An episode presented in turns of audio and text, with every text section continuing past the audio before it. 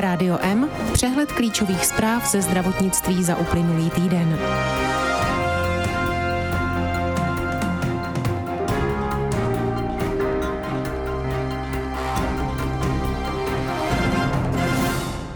Chronické a další nemoci stojí ročně českou ekonomiku téměř dvakrát více než pandemie.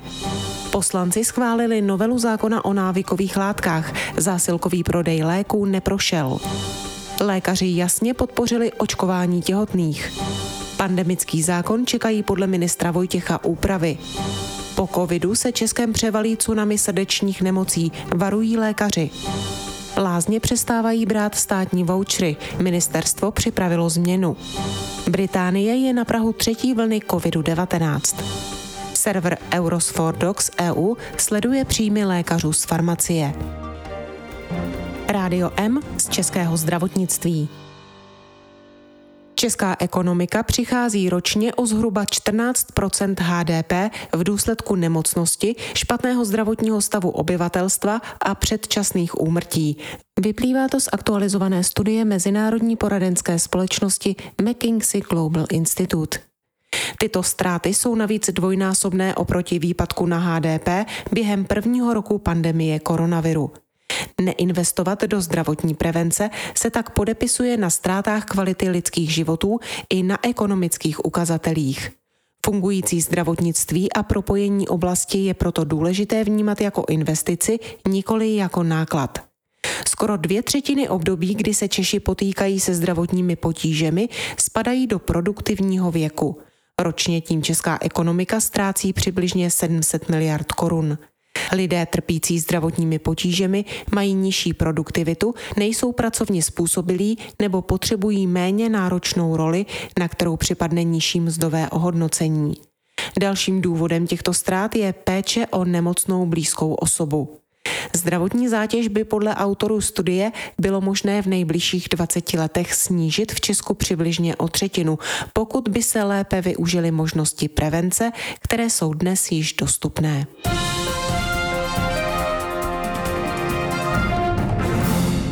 Poslanci nepodpořili ve třetím čtení novely zákona o návykových látkách zásilkový výdej léků na předpis.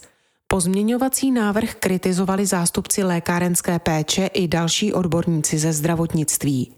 Novela upravuje nové možnosti pro pěstování léčebného konopí, jeho distribuci a výrobu léčiva z něj.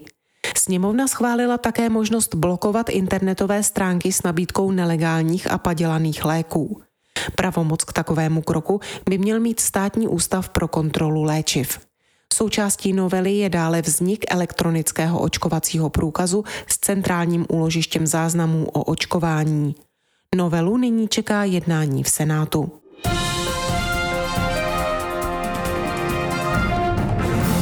Těhotné a kojící ženy by měly mít možnost se očkovat proti onemocnění COVID-19. Vyplývá to ze stanoviska České vakcinologické společnosti a České gynekologické a porodnické společnosti České lékařské společnosti Jana Evangelisty Purkyně. Stanovisko uvádí, že by vakcíny měly být nabízeny těhotným ženám podobně jako ostatní dospělé populaci na základě věku, klinického a pracovního rizika. Vyšší riziko závažného průběhu onemocnění COVID-19 mají těhotné ženy ve třetím trimestru. Zároveň se u těchto žen zvyšuje riziko předčasného porodu. Proto je podle odborníků vhodné těhotným ženám očkování alespoň nabídnout. Zvlášť pokud je ženě více než 35 let, trpí obezitou, je diabetičkou nebo má jiná chronická onemocnění. Očkování v těhotenství je vhodné plánovat po dokončeném 12. týdnu, tedy kdykoliv od 13. týdne těhotenství.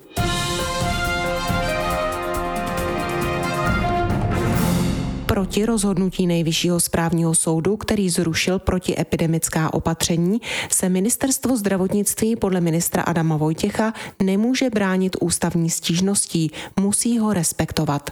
Proto bude třeba pandemický zákon změnit, aby umožňoval i preventivní opatření proti šíření epidemie. Nejvyšší správní soud rozhodl, že nezákonné bylo jarní uzavření restaurací, barů a kasín, v podobném duchu zhodnotil uzavření škol a školek. Soudu vadí zejména to, že ministerstvo uzavíralo školy či služby plošně.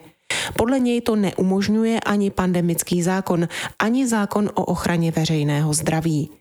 Ministr se domnívá, že soud vykládá tyto zákony příliš restriktivně.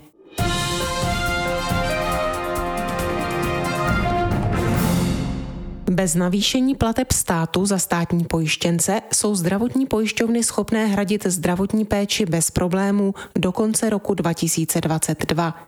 Navýšení plateb o 200 korun by zvýšilo příjmy systému zdravotního pojištění o 14,3 miliardy korun a hrazení péče by bylo bez problémů i v roce 2023. V opačném případě by vznikl zhruba 10 miliardový dluh. V české televizi to uvedl šéf Všeobecné zdravotní pojišťovny Zdeněk Kabátek.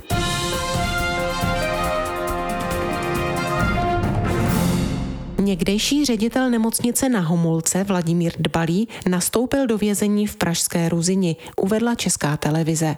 V lednu si vyslechl rozsudek sedmi let odnětí svobody za ovlivňování zakázek a přijímání úplatků. Pražský vrchní soud mu uložil i peněžitý trest 10,9 milionů korun a povinnost nahradit nemocnici škodu 49,5 milionů korun.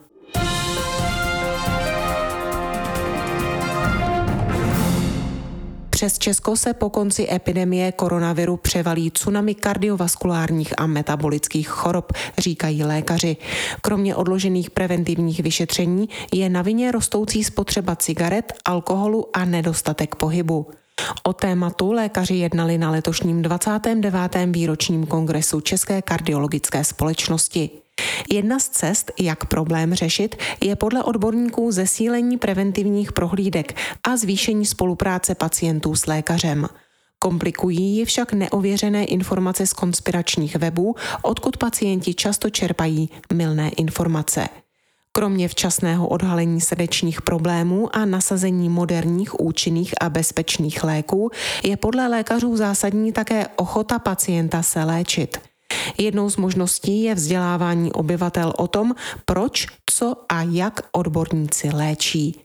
Na nemoci srdce a cév ročně v Česku zemře 50 tisíc lidí.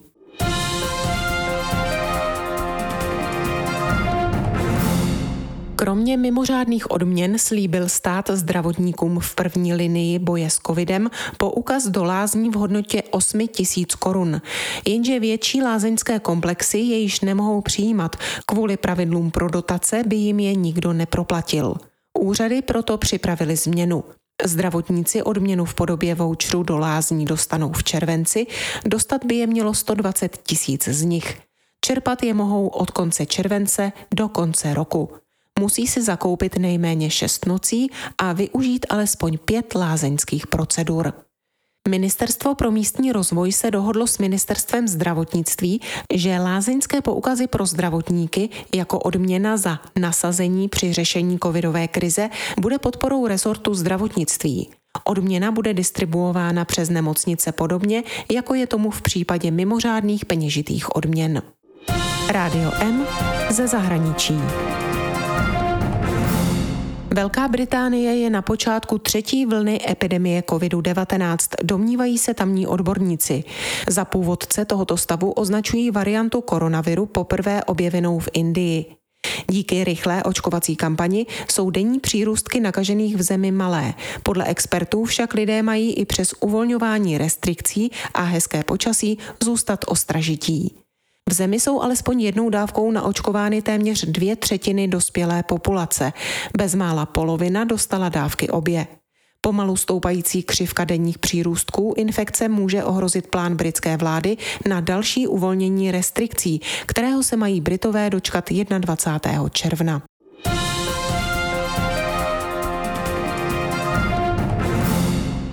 Server Euros EU mapuje peněžitá plnění směřující od farmaceutických firm k lékařům v evropských zemích. Portál zatím sleduje informace v devíti zemích Evropy. Česká republika mezi nimi zatím není. Farmaceutické firmy každoročně platí lékařům miliardy eur za členství ve správních radách a poradních orgánech, za jejich účast na přednáškách a kongresech. Nemalé částky směřují také do vědy a výzkumu na univerzitách. Veškeré tyto výdaje nyní mapuje nově spuštěný server Euros for Docs EU, což v překladu znamená Eura pro doktory. Obdobná databáze s názvem Dollars for Docs již několik let funguje ve Spojených státech.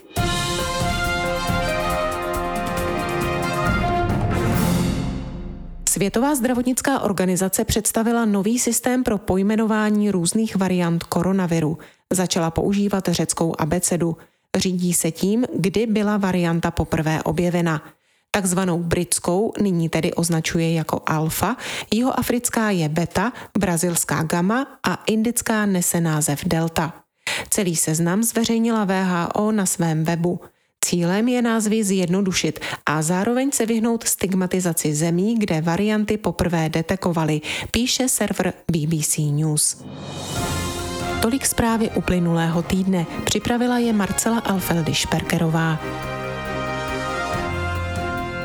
Naslyšenou příští pondělí se od mikrofonu těší Marcela Žižková.